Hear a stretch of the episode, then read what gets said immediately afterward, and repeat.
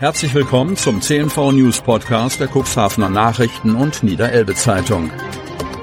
In einer täglichen Zusammenfassung erhalten Sie von Montag bis Samstag die wichtigsten Nachrichten in einem kompakten Format von sechs bis acht Minuten Länge. Am Mikrofon Dieter Büge. Sonnabend, 23. Dezember 2023. Tage des Dorfladens in Belum sind gezählt. Nach fast 105 Jahren ist in wenigen Tagen endgültig Schluss. Am 31. Dezember öffnet der Einkaufsmarkt Lürs in Belum zum letzten Mal regulär die Tür. Für das Ehepaar Lürs ist jetzt der richtige Zeitpunkt, in Rente zu gehen. Immerhin ist Elke Lürs schon 76 Jahre und ihr Mann Ronald 83 Jahre alt. Da darf man sich aus dem aktiven Berufsleben verabschieden und zur Ruhe setzen. Sehr zum Bedauern ihrer Stammkundschaft des Dorfladens zwar, aber die ist selbst in die Jahre gekommen und die Frequenz wurde immer weniger. Unsere alten Kunden mögen keine großen Läden und sind uns treu geblieben, aber die Jungen kommen nicht zu uns rein und auch die Neubürger nicht. So geht zum Ende des Jahres ein schönes Stück Ortsgeschichte und Dorfkultur verloren. Schließlich sind Dorfläden weit mehr als nur eine Einzelhandelsstätte. Immer dienen sie auch als Begegnungsstätte und Gelegenheit, den täglichen Bedarf ganz nah dran einkaufen zu können. Am 1. April 1919 eröffnete Peter Lürs mitten in Belum seinen Gemischtwarenladen in dem redgedeckten Fachwerkhaus an der Cuxhavener Straße. Durchgehend ab 1939 war das Geschäft der Edeka angeschlossen.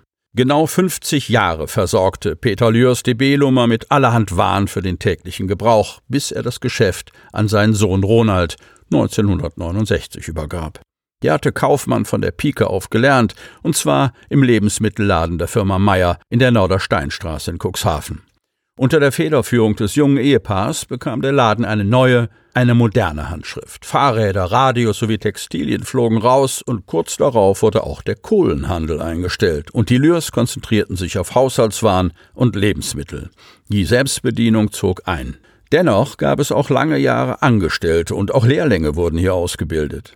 Als Ehepaar Lürs das Geschäft übernahm und zum Selbstbedienungsgeschäft mit Nettopreisen umbaute, gab es besondere Eröffnungsangebote.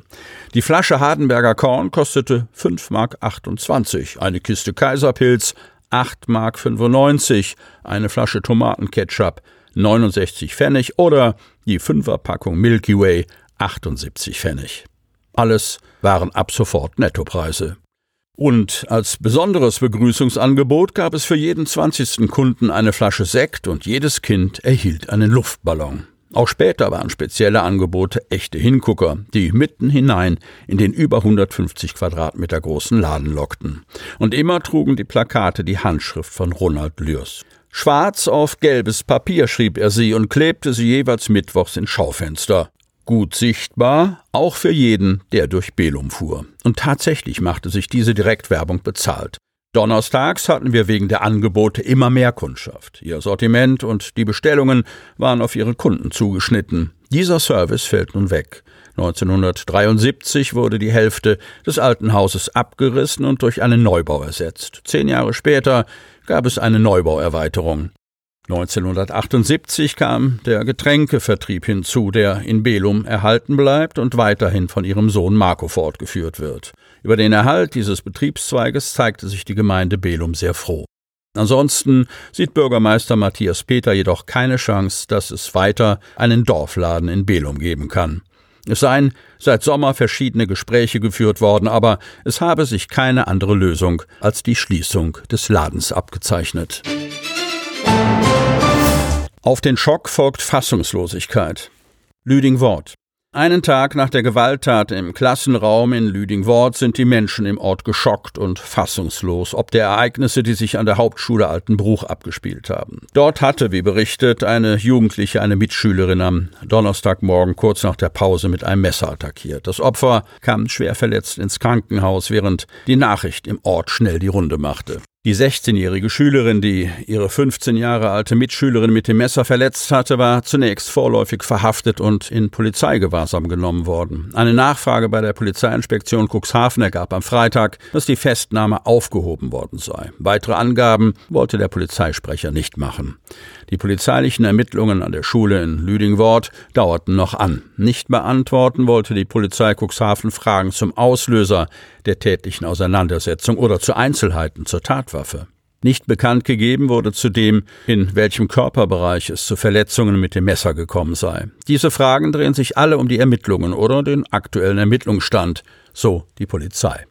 Als Lüdingworts Bürgermeister Thomas Brunken, CDU, am Donnerstagmorgen gegen 9 Uhr die Nachricht über die Messerattacke erreichte, war er bestürzt. Ich habe es nicht für möglich gehalten, dass so etwas in der Lüdingworter Schule passieren würde.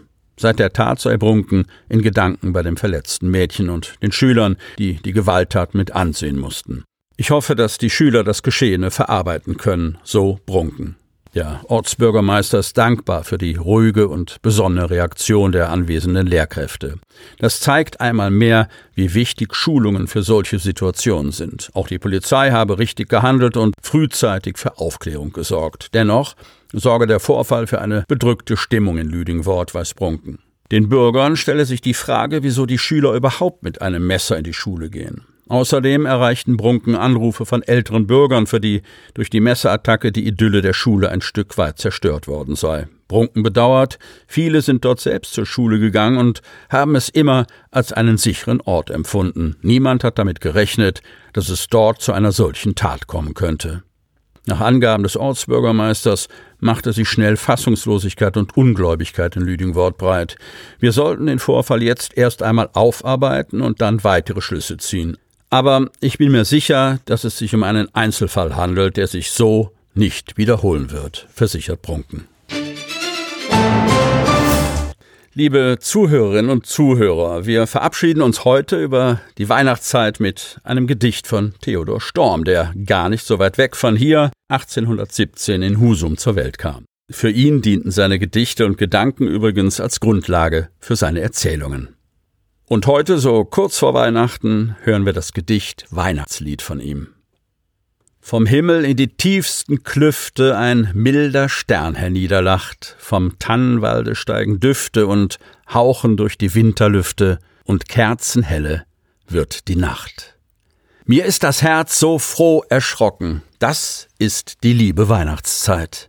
Ich höre ferner Kirchenglocken mich lieblich heimatlich verlocken in Märchenstille Herrlichkeit. Ein frommer Zauber hält mich wieder, anbetend, staunend muss ich stehen. Es singt auf meine Augenlider ein goldener Kindertraum hernieder.